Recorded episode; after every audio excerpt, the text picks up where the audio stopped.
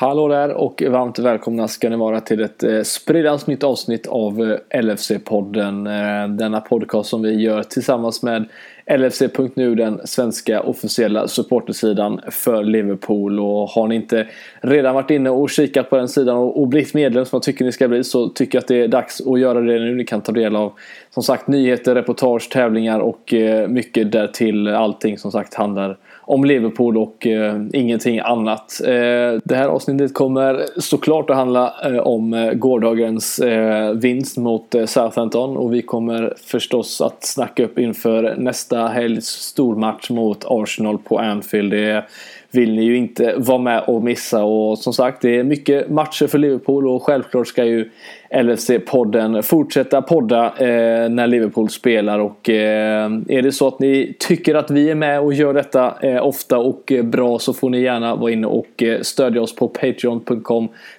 LFC-podden eh, så är vi glada och tacksamma för detta. Vi kan fortsätta eh, ge er avsnitt eh, varje vecka och ibland kanske ett mer i veckan. Så att eh, med det sagt så tar vi och kickar igång det nya avsnittet.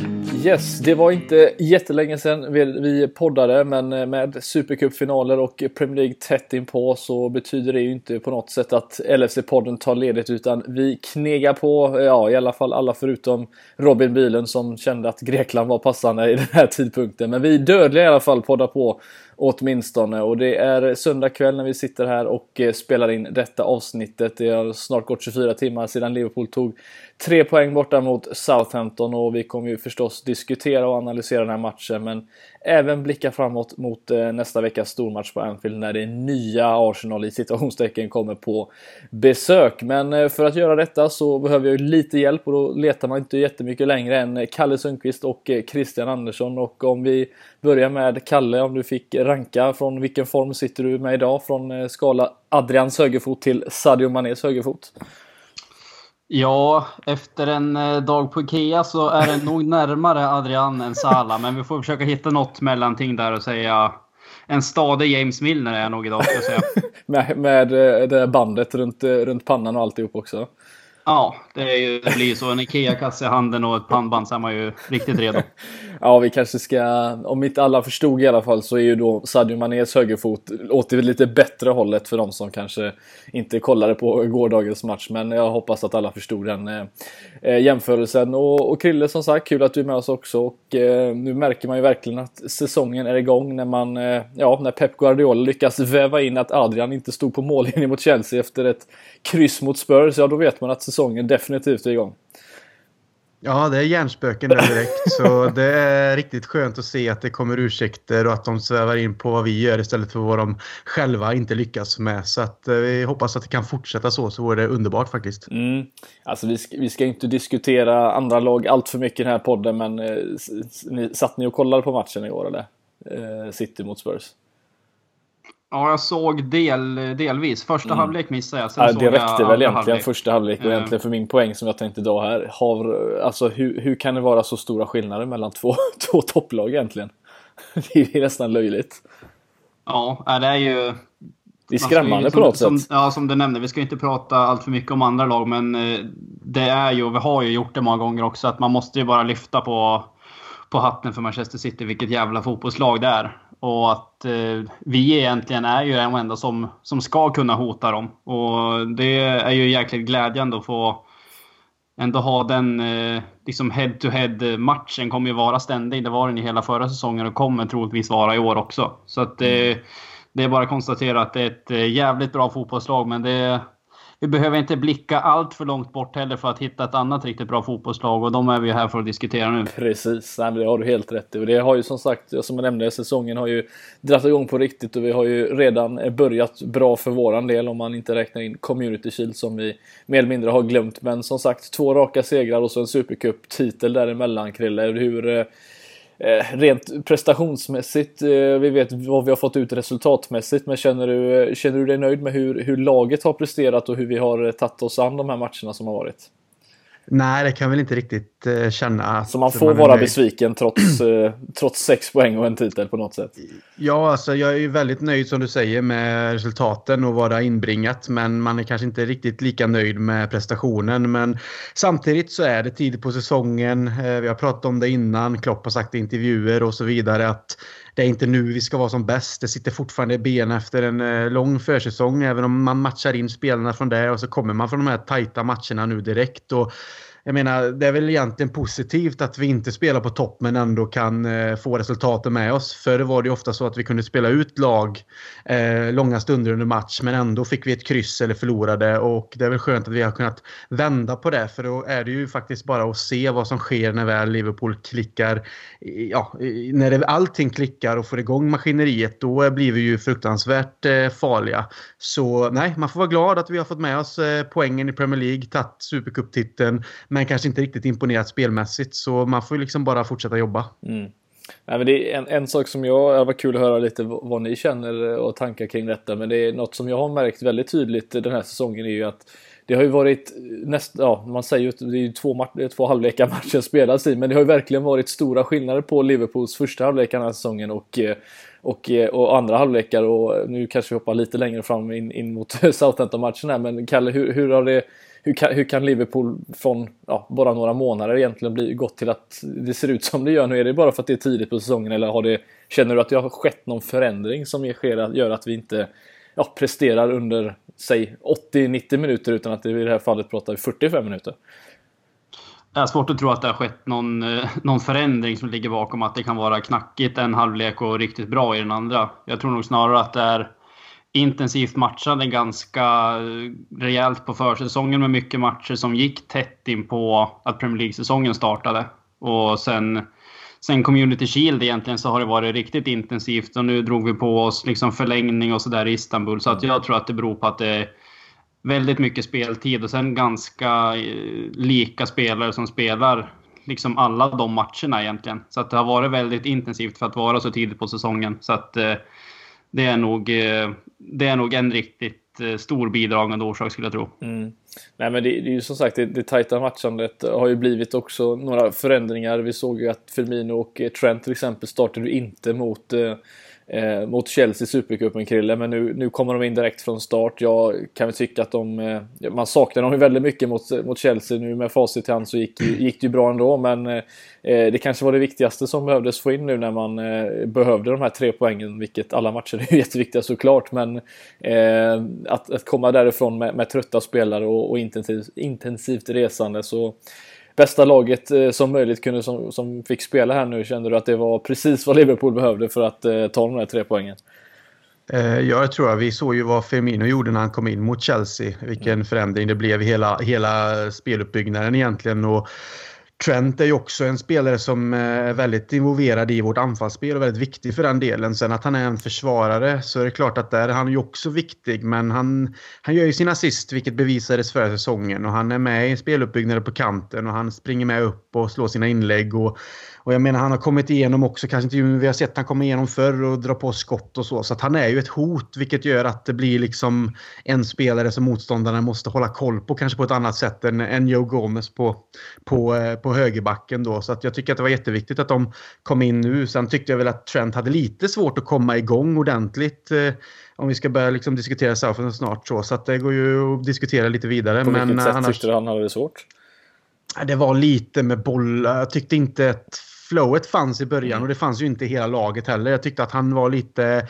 Eh, bollbehandlingen var inte så bra. Det var lite felpass och det kändes inte som att han kom upp i den standard vi har vant oss att se honom. Men som sagt, när vi kommer vidare sen och diskuterar det här så blir det en annan andra halvlek och då såg allting mycket bättre ut. Men vi kommer väl till det. Ja, alltså jag, jag är ju, fortsätter väl på mitt spår egentligen att visst det är många spelare som kanske inte kommit upp i den prestationsnivån de ska göra. Firmino är väl, och man är väl två av dem som definitivt har varit eh, fantastiska det de har fått spela den här säsongen. Men jag, jag, jag vill ju fortfarande komma tillbaka till, till mittfältet eh, och, och de första halvlekarna. För det känns som att det, det är där den stora skillnaden blir. Att mittfältarna på något sätt visar sig mycket tydligare. Men i den här matchen i första halvleken, Kalle, så mot Southampton. Det, alltså det, det är ju som att man har ett, ett, ett försvar och ett anfall och det finns ju nästan ingenting att spela upp på, på mittfältet. Då är det ju faktiskt lätt för ett lag som Southampton och inte bara topplagen att, att störa ett Liverpool. Eh, och det, det, det, gjorde de ju faktiskt riktigt bra. Ja, och 1-0 i första halvlek var ju väldigt, väldigt oförtjänt egentligen. Ja, men verkligen. Och det, det känns som att Southampton vill ju försöka hota oss liksom på vårat sätt. De vill ju sätta en hög press och ge oss minimalt med tid med bollen. Och har man ett, liksom ett mittfält då som inte klaffar, det kan vi liksom se tillbaka till matchen mot Chelsea också, där, mm. där stora delar av matchen var egentligen mittfältet helt obefintligt, tycker jag. Och har sett några liksom, eh, tekniska, säger, analytiska klipp från den matchen och då är det ju många sekvenser där mittfältet är helt frånvarande. Så att det är ju precis som du säger att det är ett anfall och ett försvar och däremellan är det, är det nästan ingenting. Så att det känns som att tappar man, eh, tappar man mitten på banan då tappar man stora delar av matchen. Och det, det är väl det som har hänt nu i några matcher. Att vi har haft eh, riktigt svårt att, att få igång spelet egentligen. Förra året var det många matcher man såg att det var ett jäkla flow på mittfältet. Så att, eh, men det förändrades lite grann också i andra halvlek tycker jag nu mot Southampton. Men första framförallt var ju var ju Southampton överlägsna mer eller mindre. Mm. Så att, att vi gick ifrån den halvleken med 1-0, det, det var ju mer eller mindre ett rån.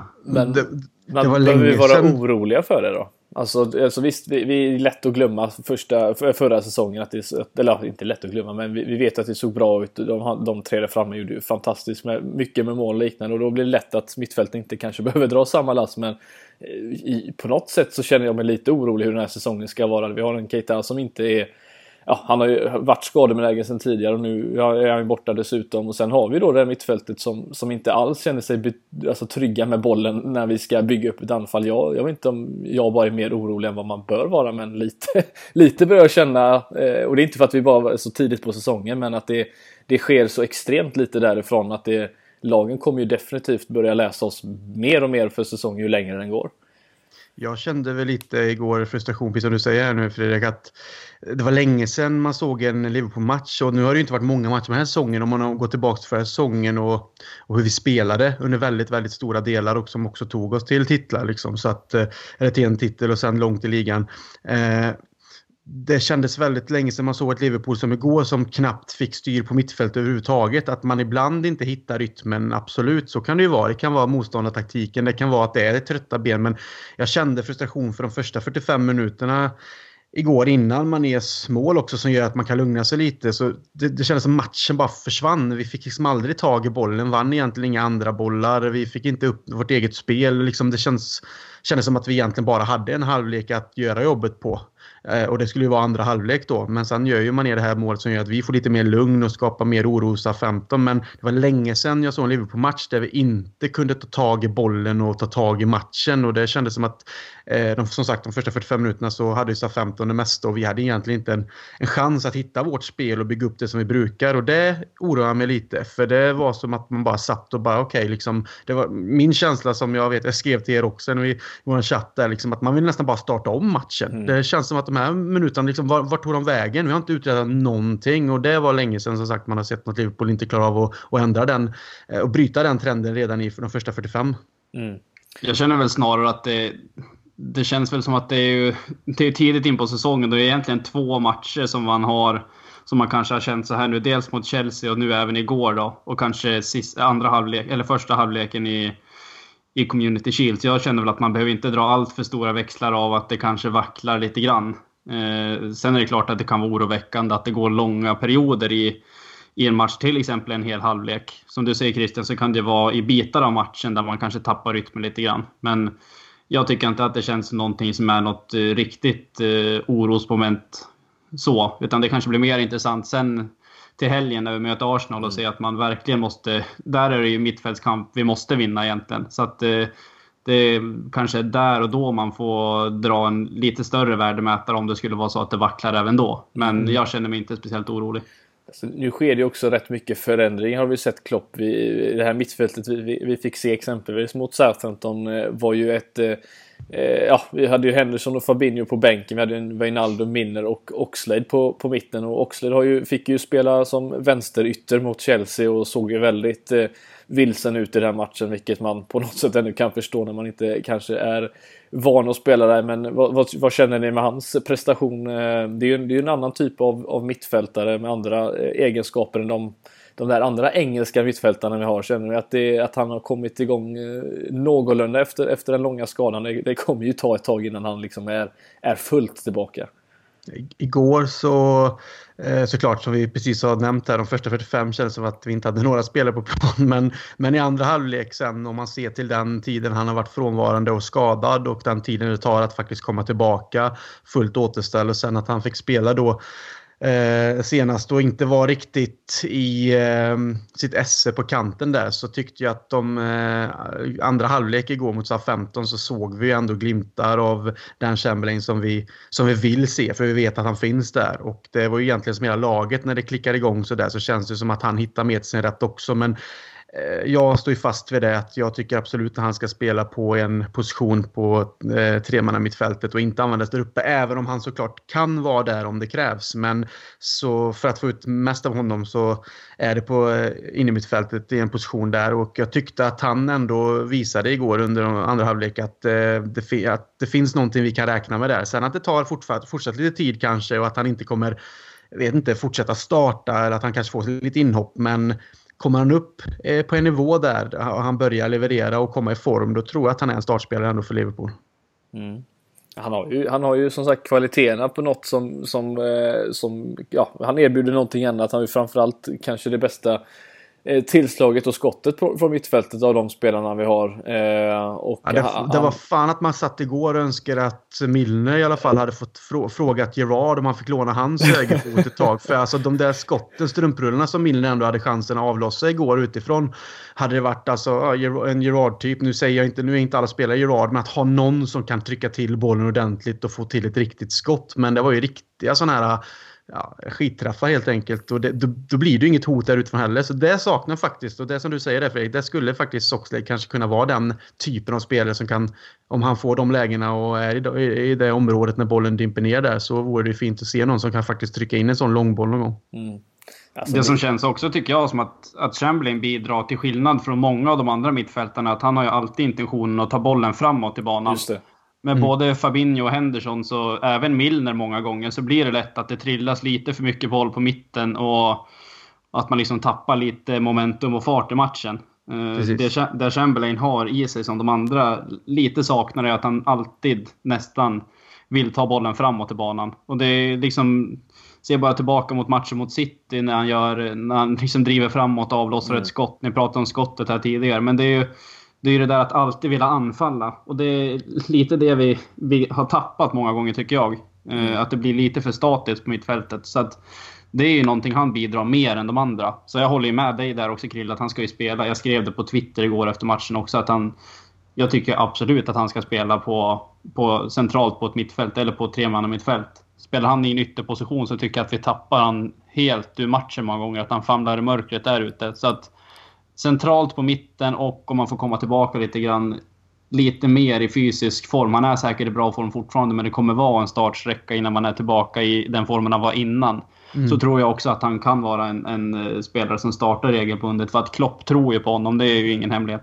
Om jag ställer frågan så här då till er, för att se vad ni tycker. Bästa mittfältet Liverpool kan ställa upp med. Eh, är det Fabinho, Oxlade och Keita om man har en perfekt, eh, liksom all, alla är friska och, och i, i bra form? Eller är det för dålig balans? ja, jag, jag, tycker inte att det är vårt bästa mittfält. Jag tror att det skulle bli för, lite för obalanserat. Jag gillar ju både Keita och Oxlade, så att jag vill ju att båda ska spela egentligen. Men eh, sen är det ingen hemlighet att jag har en eh, lite större kärlek till Henderson än vad jag har till de andra spelarna. Så mm. Jag tycker väl egentligen att det ska vara Fabinho, Henderson och sen...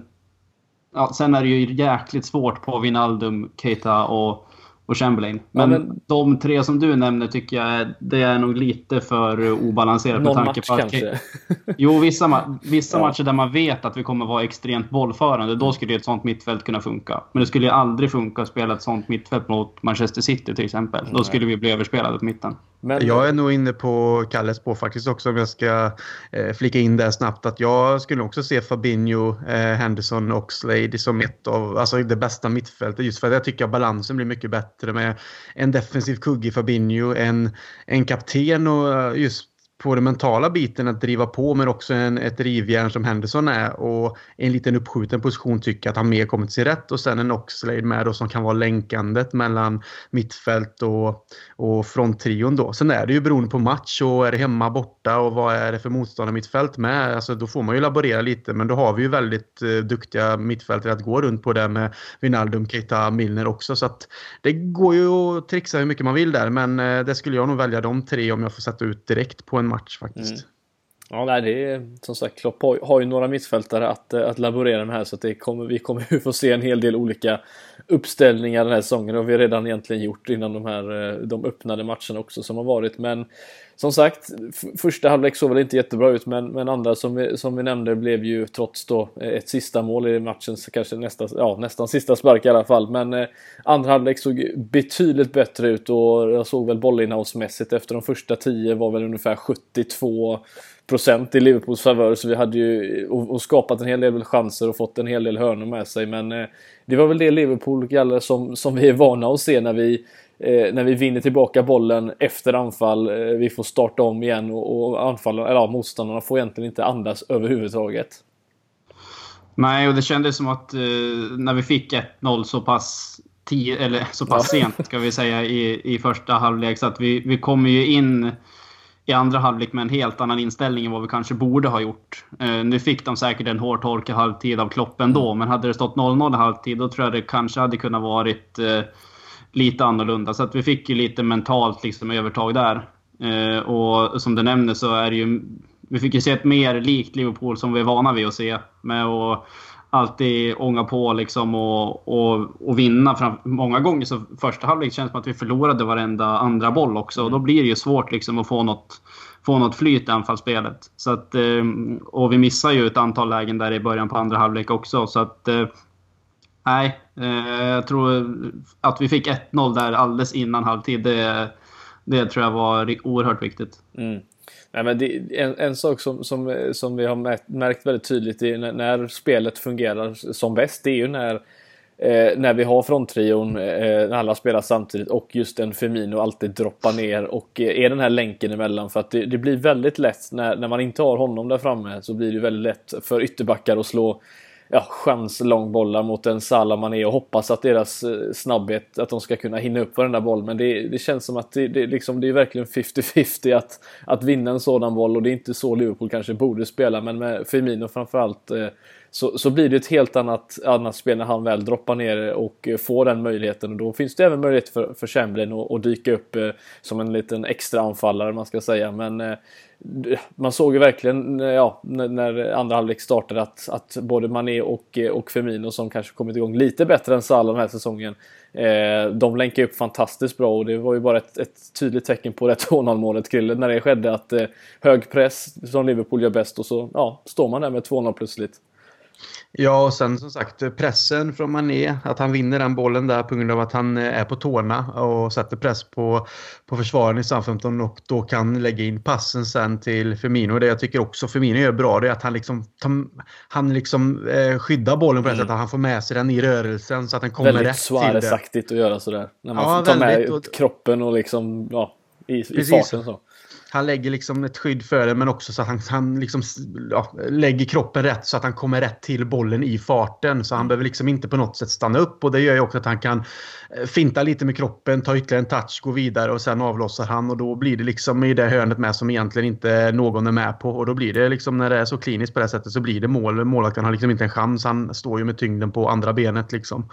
Så nej, det är jättebra spel av, av Liverpool där och främst då Mané och Firmino och det kändes ju jäkligt skönt lika skönt som egentligen det här äh, första målet av Mané var, som äh, Kalle sa, att det var jävligt viktigt för den mentala biten för oss just efter vi hade så svårt under första så kändes det oerhört skönt att få in andra målet med. För äh, det kändes ju lite som att det knäcktes av 15 och sen, sen så skedde ju andra saker som gjorde att de får luften i vingarna ändå, men det kommer vi till också här. Ja, Nej men på något sätt, jag håller med. En, en, en, två, just det här 2-0 målet kommer ju alltid kännas skönare på något sätt än, än öppningsmålet. För då vet man att det är fortfarande ett mål som skiljer motståndare emellan. Men just det där 2-0 målet är alltid skönt och det Eh, jag vet inte om ni kände samma sak men efter 2-0 målet så ja, fram tills det som jag tänkte skulle ställa frågan till dig Kalle, jag tror du vet vad jag tänker fråga dig men eh, det kändes verkligen som att Liverpool höll på att verkligen så här döda matchen på något sätt och att vi liksom, ja, vi skulle bara döda den och, och ta med oss de här tre poängen hem men eh, ja, jag vet inte riktigt vad man ska säga om, om eh,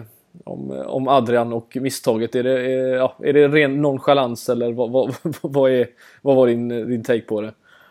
Ah, jag vet inte. allting skedde ju så jäkla snabbt. Alltså man uppfattar liksom inte ens vad som hände nästan. Men jag tror att det är ju, man ser, när man ser situationen i efterhand så är det ju, känns som en ganska stor grad av nonchalans. Han vill ju spela ut den ganska idiotiskt egentligen många gånger tycker jag. Eh, jag vet inte om det är direktiv liksom från eh, Klopp att vi ska liksom försöka fortsätta spela som när vi spelar med Allison, att spelet ska mm. sättas igång från målvakt. Eh, jag föredrar ju många gånger att har man en målvakt som kanske är lite, lite osäker och nu är skadad framförallt verkar det också som att han är. Så att då känns det bättre att bara bort med bollen och organisera. Sen Sen kanske det är lite väl brittiskt för den här eh, finare upplagan av Liverpool, men ja, jag vet inte. Det kändes bara som eh, en eh, förhoppningsvis en engångsgrej. Allison hade ju en liknande fadäs också mot, var det Leicester förra ja. säsongen, där han var ute och dribblade vid straffområdeslinjen. Så att det Nej, jag ser inte så allvarligt på det egentligen. Känns inte skillnaden dock bara, förlåt om jag avbryter men att, att skillnaden, jag vill inte ta någonting ifrån all, att Allisons var, var liksom mer okej okay på något sätt, men där var det verkligen att han fumlade med bollen. Han hade då, han, han verkligen tappade den. Det här känns ju verkligen som att han eh, Alltså okej okay att göra ett misstag på det sättet men det sättet, alltså han ska varför ska han passa bollen rakt fram överhuvudtaget? Men Ings kom ju från det hållet från första början. Det, det, det, jag hoppas verkligen som sagt att det bara är en engångsgrej och jag tror att han kommer nog aldrig vilja göra på samma sätt och Alisson blir ju bättre efter den gången också såklart men Nej, ja, alltså när man sitter ja, det... där och allting känns så bekvämt och lugnt och så sker den grejen. Det, det är klart att det är fullkomligt idiotiskt att ens mm. försöka spela ut den bollen där. Men eh, precis som du sa nu, det känns som att eh, nästa gång han hamnar i den situationen så kommer han nog dra den långt på en, ytter, på en ytter eller en ytterback eller någonting istället. Så att, eh, jag, jag, tycker inte att det är vi någonting som det. är liksom... Ja, men det känns inte som att det är någonting vi behöver dra några extremt Nej. stora växlar av heller. Vi, nu vann vi matchen. Skillnaden är att vi hade tappat poäng på grund Precis. av det där. Ja. Då hade det ju varit en eh, extrem blunder. Och det är det ju fortfarande. Men det, det underlättar ju lite grann att vi vann matchen ändå. Sen eh, att det blir lite onödigt eh, jämnt på slutet. Men det, det är sånt som vi minns när vi kommer sitta och summera säsongen någon gång här i maj. Att det, fan, det var en jävla grej som hände där. jag, jag tror ju också att om man ska dra några positiva saker från själva händelsen där med Adrian så eh, jag tror det hjälper en del att Alisson ändå gjorde ett misstag ungefär i samma skede förra säsongen. Det blir liksom där att en världsmålvakt av Alissons klass kan också göra det. Nu gör Adrian det, men det blir mer att man tittar på det som att okej, okay, sånt kan hända. Nu fick vi med oss tre poäng och det som Kalle säger, men han kommer liksom inte göra om det. Han tar ju lärdom av det och ser på det som att okej, okay, det är liksom det, nästa gång så blir det ju långboll eh, bara rakt ut eller hitta någon längre upp bara för att inte komma i den eh, situationen igen. Och sen får man ju inte heller glömma, jag vet jag skrev det på Twitter igår med, att han gjorde flera riktigt bra räddningar igår med, särskilt i första halvlek som gjorde att vi inte låg under med 1-0 och var tvungna att jaga. Det var den här hörnan där han reflexrädda. Vi hade även en resolut utboxning som jag tyckte att visst, det låter som att ja, men målvakt ska ju göra det, absolut. Men när en målvakt tar beslutet att komma ut och hoppa upp och boxa, då såg vi också en Mignolet göra det många gånger och missa totalt. Så att har du tagit det beslutet så måste du nå bollen först, annars är du utanför mål och då är det också väldigt lätt att någon annan nickar in en boll liksom. Så att det kom han ut och gjorde bra. Han hade även en räddning i början, han Adams, anfallen i Southampton. Nu kom ju van Dijk och gav han en liten knuff som gjorde att han kanske hade kommit ur balans ändå. Men Adrian är där och sätter en hand på bollen och tar den. Och sen han är även med på Matips jäkla tillbakaskott där när han får den här...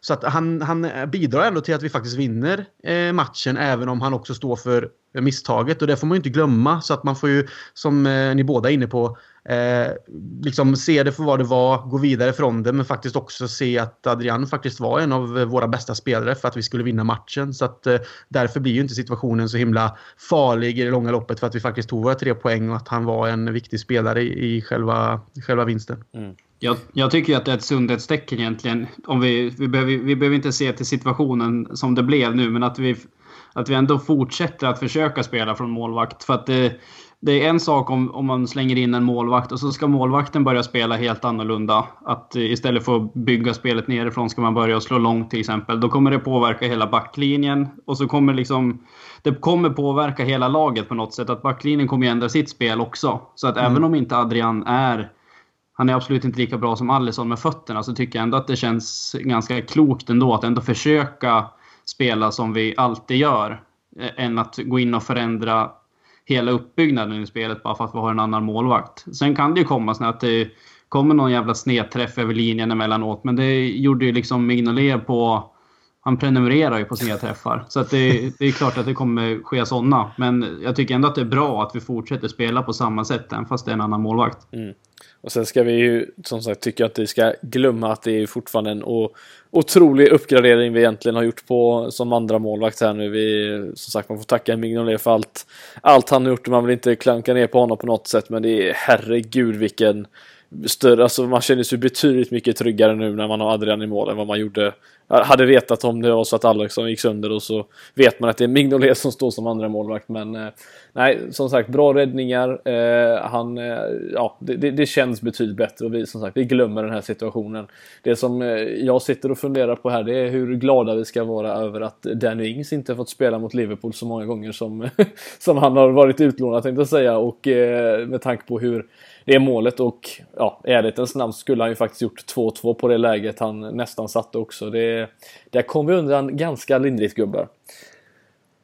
Ja, verkligen. Sen han hade ju det första han gjorde när han kom in egentligen var ju att han eh, snurrade upp Milner och sen ja, lossade av ett vänsterskott som bara väste över ribban. Så att det, det kändes som att det var en ganska spelsugen Ing som, mm. som klev in. Och det är klart att han skulle ha satt dit 2-2. Eh, det är ju 10 gånger av 10 så ska ju den sitta. Så att det, det, är klart att vi hade en jävla flyt där. Men det eh, skulle Feminos och Salas chanser också anser jag. Bara för att dra den växeln tillbaka. Ja, där har vi ju möjligheten att döda matchen totalt. Om man ser till att Ings hade kunnat göra det för sa 15 och satt käppar i hjulet för oss. Men fan, då har vi liksom spelare där man faktiskt anser att shit, där sådana här lägen måste man liksom... Eh, ja, bollen måste hamna i, i nätet. Mm. Absolut, men är, jag tycker ändå att det är jävligt kul och jag tycker att det är förvånande att han inte startade matchen egentligen. Han är ju Sjukt nog så var han ju deras bästa målskytt förra året med tanke på att han ändå inte spelade så extremt mycket kändes det som. Eh, så att eh, han kommer nog få en hel del speltid i, i SA-15. Sen eh, verkar det som att han Shay Adams, det kommer ju bli en liten ny Troy Deeney-typ, känns det som. Så att, det behövs fler av dem i Premier League. Ja, det, det behövs fler Troy Deeney. Ja, nej, det är som sagt, jag, jag, gillar, jag gillar Ings. Jag hoppas han har all lycka i, i att han eh, fortsätter sin karriär bra. Men i den här matchen så var det tur att han i alla fall missade det 2-2 läget. Men eh, ja, det, det satt ju hårt inne. Nu fick vi våra tre poäng eh, eh, åt, i alla fall. Och nu står vi här på, på sex, sex poäng och ligaledare för tillfället i alla fall. Vi får se hur United jobbar in sin match. Och det är väl imorgon de möter, är det Wolves de möter tror jag. Eh, kanske poängtapp eh, precis som City. Eh, men eh, det innebär ju faktiskt gubbar att vi har 11 raka vinster i Premier League om man då får räkna förra säsongen eh, fram till nu då. Det är ju så att det är ju tangerat rekord från 2014 med Rodgers då vi vann 11 raka under februari-april. Men eh, vi får bara hoppas att det här fortsätter. Vi får 36 eh, raka så vinner vi ju ligan. Det är ju inte svårare än så. Nej, Nej ganska, ganska enkel matematik. Däremot eh, betydligt svårare att utföra verkar det som där i den här ligan. Ja, nej, det, det ska nog mycket till att göra det. Men eh, ja, en, en sak som jag tänkte vi eh, hade bara velat höra lite känsla. Men ja, vi, vi pratade, nu var inte du med då Kalle, men vi pratade i när vi var och hade livepodden på Livedal och dagen innan så var vi hemma hos vår kära Danne Forsell och eh, jag ställde frågan till, till gubbarna vilka, om man fick välja en av de tre där framme, vem man skulle helst vilja ha. Och då, då sa Robin Salah, jag kommer inte ihåg, eh, eller det var han jag frågade främst, men jag sa Mané i alla fall. Vem, eh, vem håller ni högst av de tre där framme? Om ni fick välja en och ta under 38 omgångar får man ju säga som Gerard sa i den där äh, klippet, att det är som att välja en av Kardashians, eller vad sa han? Med, ja, precis. med Crouch. Nej, jag vet inte, det är extremt svårt, men det känns just nu så är ju Mané betydligt hetare än vad Salah är. Mm. Uh, sen tror jag att över en säsong så, så tror jag att Salah gör fler mål än, än, uh, än Mané. Men uh, jag kan faktiskt inte välja någon av dem. Jag, Mané har ju egentligen ända sedan, sedan årsskiftet, tycker jag, varit Eh, Eh, helt eh, fenomenal och att han med tanke på den sommaren han har haft också kommer tillbaka och är glödhet från början. Det är jävligt, jävligt imponerande. Mm. Ja, verkligen. Och det innebär ju faktiskt med hans mål igår som han, han gjorde det så har han ju då gjort vad är det, 20, 20 mål under eh, Premier League-mål under 2019 kalenderåret. Det är han och Agüero som ligger på samma och med tanke på hur mycket lägen Agüero sätts upp mot, eller sätts upp till och eh, hur mycket han spelar där framme och skapar lägen med City så är det ju bara eh, ännu mer imponerande på något sätt att man ligger där uppe. Det är ju sjuka siffror egentligen för en, en ytteranfallare och det är, nej, det är bara att tacka att han att han ja, är tillbaka och att han inte behövde de här extra ledigheten som, eh, som en vanlig Svensson kanske hade behövt. Men han, eh, man är, sa, behöver ju inte det. han sa ju det inför Supercupen, liksom, jag har inte haft eh, semester på vad han sa, 7-8 år eller mm. någonting. Mm. Jag är tillbaka nu, nu kör vi typ. Så man bara, ah, okej, okay. liksom, ja. det, ja, ja, det är bara att köra på. Ja, nej, jag vet att eh, för de som lyssnade och var på plats på Levedal så ville ju Tobias Hysén att han inte skulle spela förrän var det, efter han skulle vilas de två, tre första veckorna, eller hur var det? Det var jag, jag tror Mané tänker annorlunda. Han, han, han vill nog spela. Man såg hur besviken han var när han blev utbytt i, eh, i, mot Chelsea där i slutet av, av, matchen också. Så att, nej, det är eh, kul att vi har dem. Men som sagt, Gubbar, tre, tre ytterligare poäng och eh, nästa gång vi, vi ska egentligen prata upp inför en match, det, eller vi ska prata om match, då kommer vi prata om Arsenal-matchen som är nästa helg som jag tänkte vi bara ska snudda eh, också. Och eh, de har ju sin bästa säsongstart på tio år. Eh, två raka segrar, vilket säger en hel del hur, hur Arsenal har mått de senaste tio åren. Men, eh, det är fan eh, sjukt faktiskt. Ja, det, det är faktiskt det. Eh, men med de förutsättningarna som, som vi har här nu, eh, de, det laget som de har, de har för, förstärkt lite med, med Ceballos och så Nicolas Pepe som vi pratat mycket under sommaren. Eh, är det, är det andra förutsättningar nu än det Arsenal som tvålades dit med 5-1 på Anfield förra säsongen exempelvis? Alltså, jag tycker väl i grunden att det, det, är, det är uppgradering på många spelare, men Arsenals problematik från förra säsongen kvarstår ju med tanke på att det är bara att titta fyra första spelarna bakifrån så, så faller det ju lite redan där känns det som. Eh, deras backlinje är ju inte bra. Och att man eh, ens behöver liksom plocka tillbaka spelare som uh, ja, Jenkinson, är han ens kvar i Arsenal? Jag tror fan han är tillbaka där nu. Eh, det, det är, är lite som rikt... våran Connor Randall känns det som. Lite, en sån som aldrig lämnar klubben. Ja, nej men det är klart att de har uppgraderat. De har gjort en jäkligt bra sommar Arsenal. Jag tycker att de ser betydligt starkare ut än vad de gjorde förra säsongen. Mm. Med de värvningarna de har gjort. Men, eh, och jag tror att det är ett lag för topp 4. Eh, men mer än så tror jag inte att de har i sig med, med om man tittar mittfält och bakåt egentligen. Nej, nu fick de in en, en David Luiz. Jag vet inte om det gör, större, gör dem bättre. Eller ja, det känns ju som sätt. att man ska, ska man ta in en mittback för att organisera upp en jäkligt luddig backlinje så kanske David Luiz är den sista jag skulle välja i alla fall. Sen, eh, det, det kan ju bli succé, det vet man ju inte. Nej. Men, eh, men för att svara på din fråga, det är klart att det är ett annorlunda Arsenal. Det är ett bättre Arsenal än vad de har haft tidigare framförallt. Så att det, eh, det är klart, deras offensiva hot är ju större än om man jämför med med tidigare. Så att, eh, och bredd, deras bredd på, på de offensiva liksom, positionerna nu är ju riktigt bra. Så att, mm. det, det ska man inte glömma bort. Sen tycker jag ju att, eh, jag kollade lite, inte hela matchen, men kollade lite igår och så vidare. Jag tycker inte att de imponerar jätte, jättemycket heller mot eh, Burnley hemma. De vann med, vad blev det, 2-1 va? 2-1 ja. Eh, och jag menar, det fanns chanser för Burnley både i slutet och så vidare. Men eh, jag tycker inte att det såg så här. Alltså, Arsenal känns som att om de ska ta något kliv så... Jag säger inte att man ska slå Burnley jättelätt så heller. Jag menar det är ett kämpande lag och taktiskt drillade och så vidare. Men det är väl lite ska man ta nästa steg så ska man väl någonstans kanske se ett Arsenal som vinner den matchen lite enklare än vad de gjorde. Så att jag känner inte än att de kanske är det där hotet som, trots ett bra, eh, en bra sommar med värvningar, så att de är det där hotet än. Det får väl kanske tiden bevisa, men jag är inte direkt orolig. Jag vet ju att vi ska prata matchen nu och Liverpool möter dem, men det är matcher jag känner att vi fortsatt har en eh, väldigt, väldigt fin chans likt tidigare just för, som Kalle nämner, en backlinje som jag inte skulle säga är den mest stabila och än även om mittfältet är starkare så det krävs lite tid kanske att spela samman och så, och så också. Så att eh, nej, de får nog behöva liksom spela en del matcher till och ta de här poängen och kanske vinna mer eh, eh, enkelt om man ska kalla det så. Att de liksom visar att de ska vara med på allvar. Då kan man börja räkna in dem och känna att eh, shit, de har förändrats. Men än så länge är jag inte jätteimponerad trots att de har tagit eh, sex poäng. Mm. Men en hög backlinje mot en Aubameyang känns ju inte jättetryggt på något sätt. Det, det, är ju fortfarande så att vi har ju, som vi nämnde i ja, var det förra, ja, förra podden, att vi som sagt släppt till extremt mycket skott. Mycket mer än vad vi gjorde förra säsongen och eh, det är någonting som, som har hänt försvarsmässigt, vad det nu än är egentligen. Och det, jag, jag håller med er som sagt att Arsenal, vi, vi är fortfarande ett bättre lag än Arsenal, men eh, jag känner att våran defensiv som den sett ut hittills ska vi inte ta ta för givet att vi ska hålla dem tysta allt för länge. Det är, eh, de behöver inte jättemånga chanser och vi såg ju en Aubameyang framförallt som blev delad skytteligavinnare med Salah och Mané och där, där, finns det ju väldigt mycket mål i, eh, i honom och i en Lacazette framförallt också då. Så att ja, ja, ja, jag är nervös inför den här matchen gubbar. Sen att brorsan håller på Arsenal också, det gör det ju inte gör det inte bättre. Och han har ju hållit tyst de senaste tre åren åtminstone. Men det skulle väl vara fan om han började dyka fram någonstans och, och få något sms efter matchen. Jag vet inte. Det är,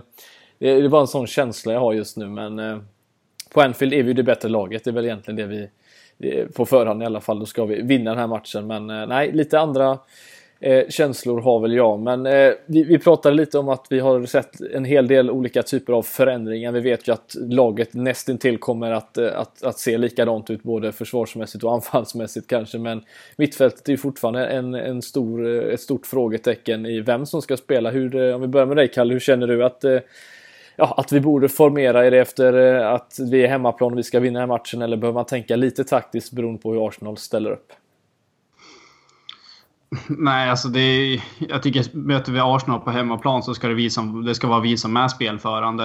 Eh, sen mittfältsfrågan, det känns väl... Eh, det finns väl två givna pjäser där nu med, med både Fabinho och Henderson. Känns det som att givna att starta. Sen skulle det vara kul, med tanke på att vi pratade om det tidigare här, att se Chamberlain mot sitt gamla lag också. Mm. Kanske visa upp sig på ett, eh, ett centralt mittfält på Anfield.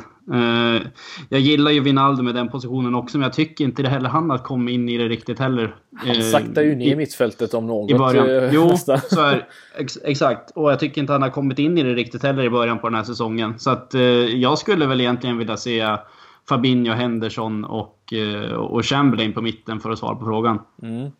Känner du att det är just den balansen eller att, att vi får just eh, en, en kämpare, vi får en, en städgumma och sen en liten, eh, ja det lilla extra då i Chamberlain möjligtvis?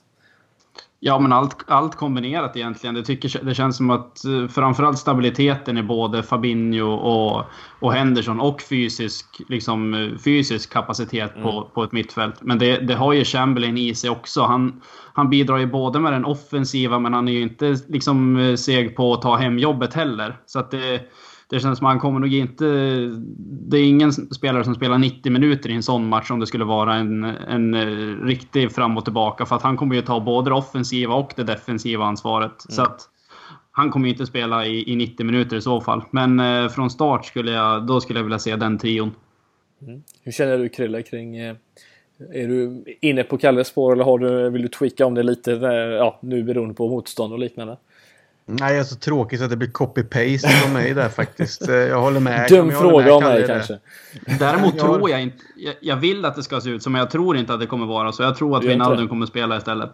Du uh, jag, jag, tror att Klopp kommer återgå till liksom det stabila mittfältet som man vet kommer göra jobbet i en sån match. Jag tror att han kommer göra det, men jag vill gärna se...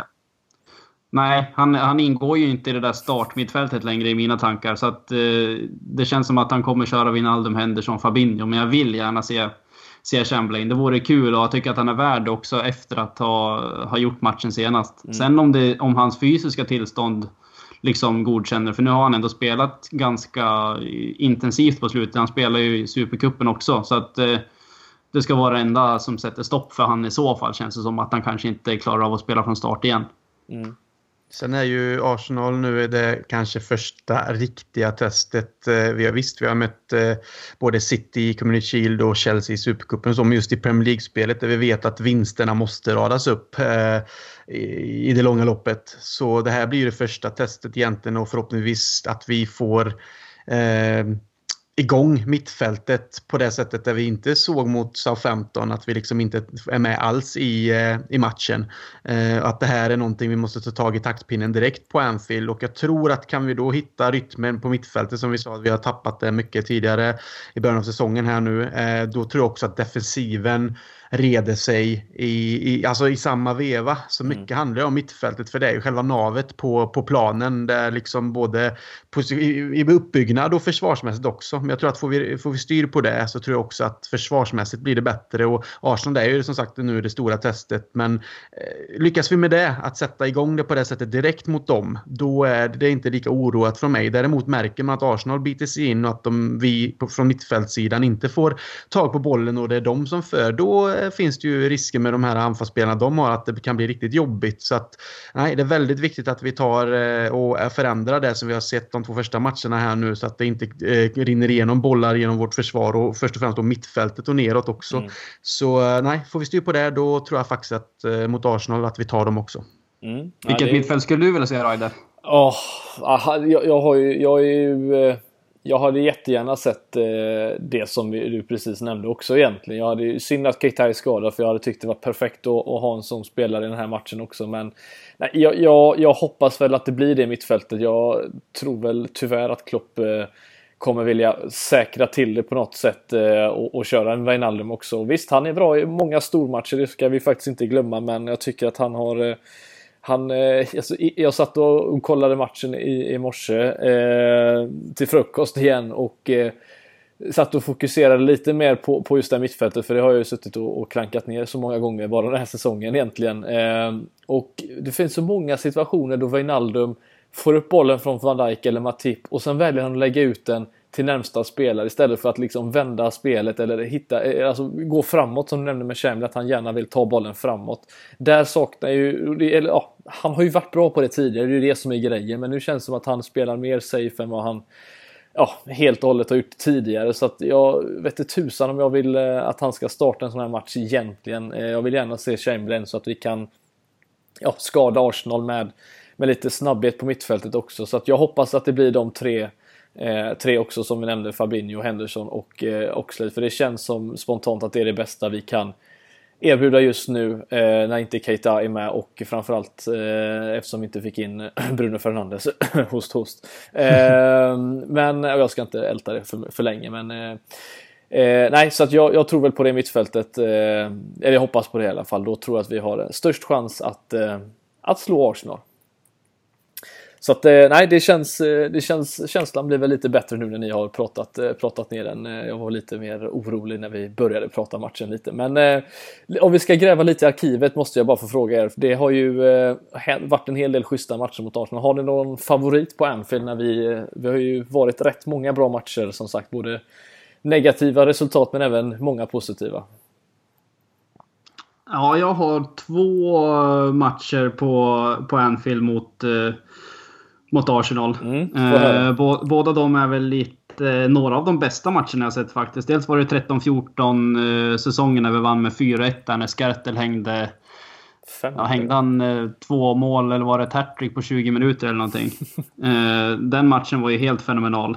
Eh, sen även en 4-0 seger för för två år sedan. Eh, nu drar jag inte tillbaka något exakt minne från just matchen, men det har ju varit många islossningar mot Arsenal på Anfield senare år. Senast nu över jul körde vi över dem också, där Firmino hade, hade show med sitt hattrick. Så att det, det, finns många fina matcher att gräva i arkivet mot Arsenal på Anfield mm. faktiskt. Just en sekvens som jag kan, kommer ihåg nu, det är som du säger Kalle, det, det, har varit många mål och väldigt fina matcher mot Arsenal de senaste åren så att nästan allting vävs ihop i de matcherna för det, det har varit så himla bra. Men en sekvens som jag kommer ihåg det är ju Manés mål där. Eh, det är väl hans debutsäsong va? När han rinner igenom på högkanten och vänder ja, in och sen trycker upp den. visserligen. Men ja, ah, okay. visserligen. Ja, okay. jag, ja, jag var dum. Okay. Jag menade på Anfield. Förlåt. Ah, okay. Ja, men hur som helst. Okej, okay. även om det, men, men det är mot Arsenal i alla fall, så det är ett bra mål. Absolut. Men, eh, nej, men vi har ju haft, som jag sa innan också, vi har ju haft eh, lätt för Arsenal faktiskt. Så att man Väldigt ska ju liksom, förvånansvärt lätt alltså.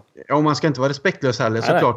Men eh, det, jag, jag tror ändå att vi med det i ryggen också så känns som att vi kommer gå in med ett eh, självförtroende och jag menar som jag sa också kan vi då som sagt ta mittfältsmatchen så det känns som att vi för Arsenal kommer ju också vilja gå framåt De är ett sånt lag. De vill spela fotboll, de har en offensiv kraft och då kommer de öppna upp sig bakåt med och det är ju där vi kan straffa dem. Så jag känner att visst, det kan vara en match som svajar lite fram och tillbaka. Det blir lite lägen men kan eh, vi ta tag i det så tror jag att det är vi som kommer också att göra målen på, eh, ja, jämfört med även hur, hur de spelar så tror jag faktiskt att det är vi som kommer stå där ändå och kunna avgöra det. Mm. För att rädda upp dig där lite nu Krille. 17, eh, säsongen 17 där när vi vann med 4 4-0 mot dem på Anfield. Då var det ju också Mané som öppnade målskyttet med nästan ett identiskt mål som han gjorde nu senast mot Southampton.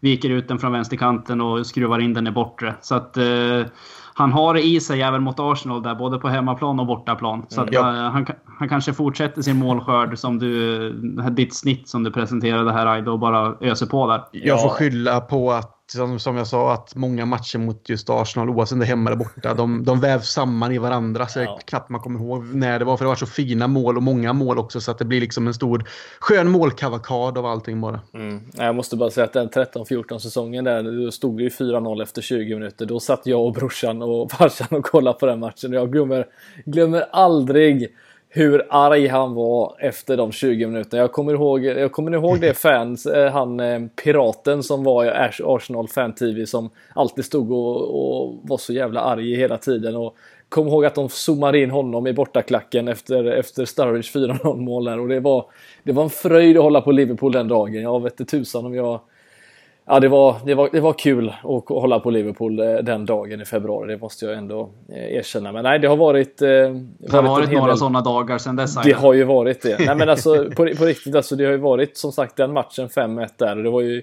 4-0 då, eh, två säsonger sedan eh, när Salah eh, sprang från halva plan efter att Beirin hade misslyckats och tackla ner honom och så kom han ensam med check. Och sen var det då den här fyra, vad blev det nu? 5-1 blev det väl senast. Eh, när Firmino gjorde hattrick. Så många mål så jag, när du ja, säger nej, de här det... stunderna så är det som att jag bara just det ja, just det ja, just det ja. ja. Man liksom glömt av dem och det kanske låter dumt i sig men som sagt det har varit så många så att man blir så här, ja ah, just det, det var Sala gjorde det där målet också. Mm.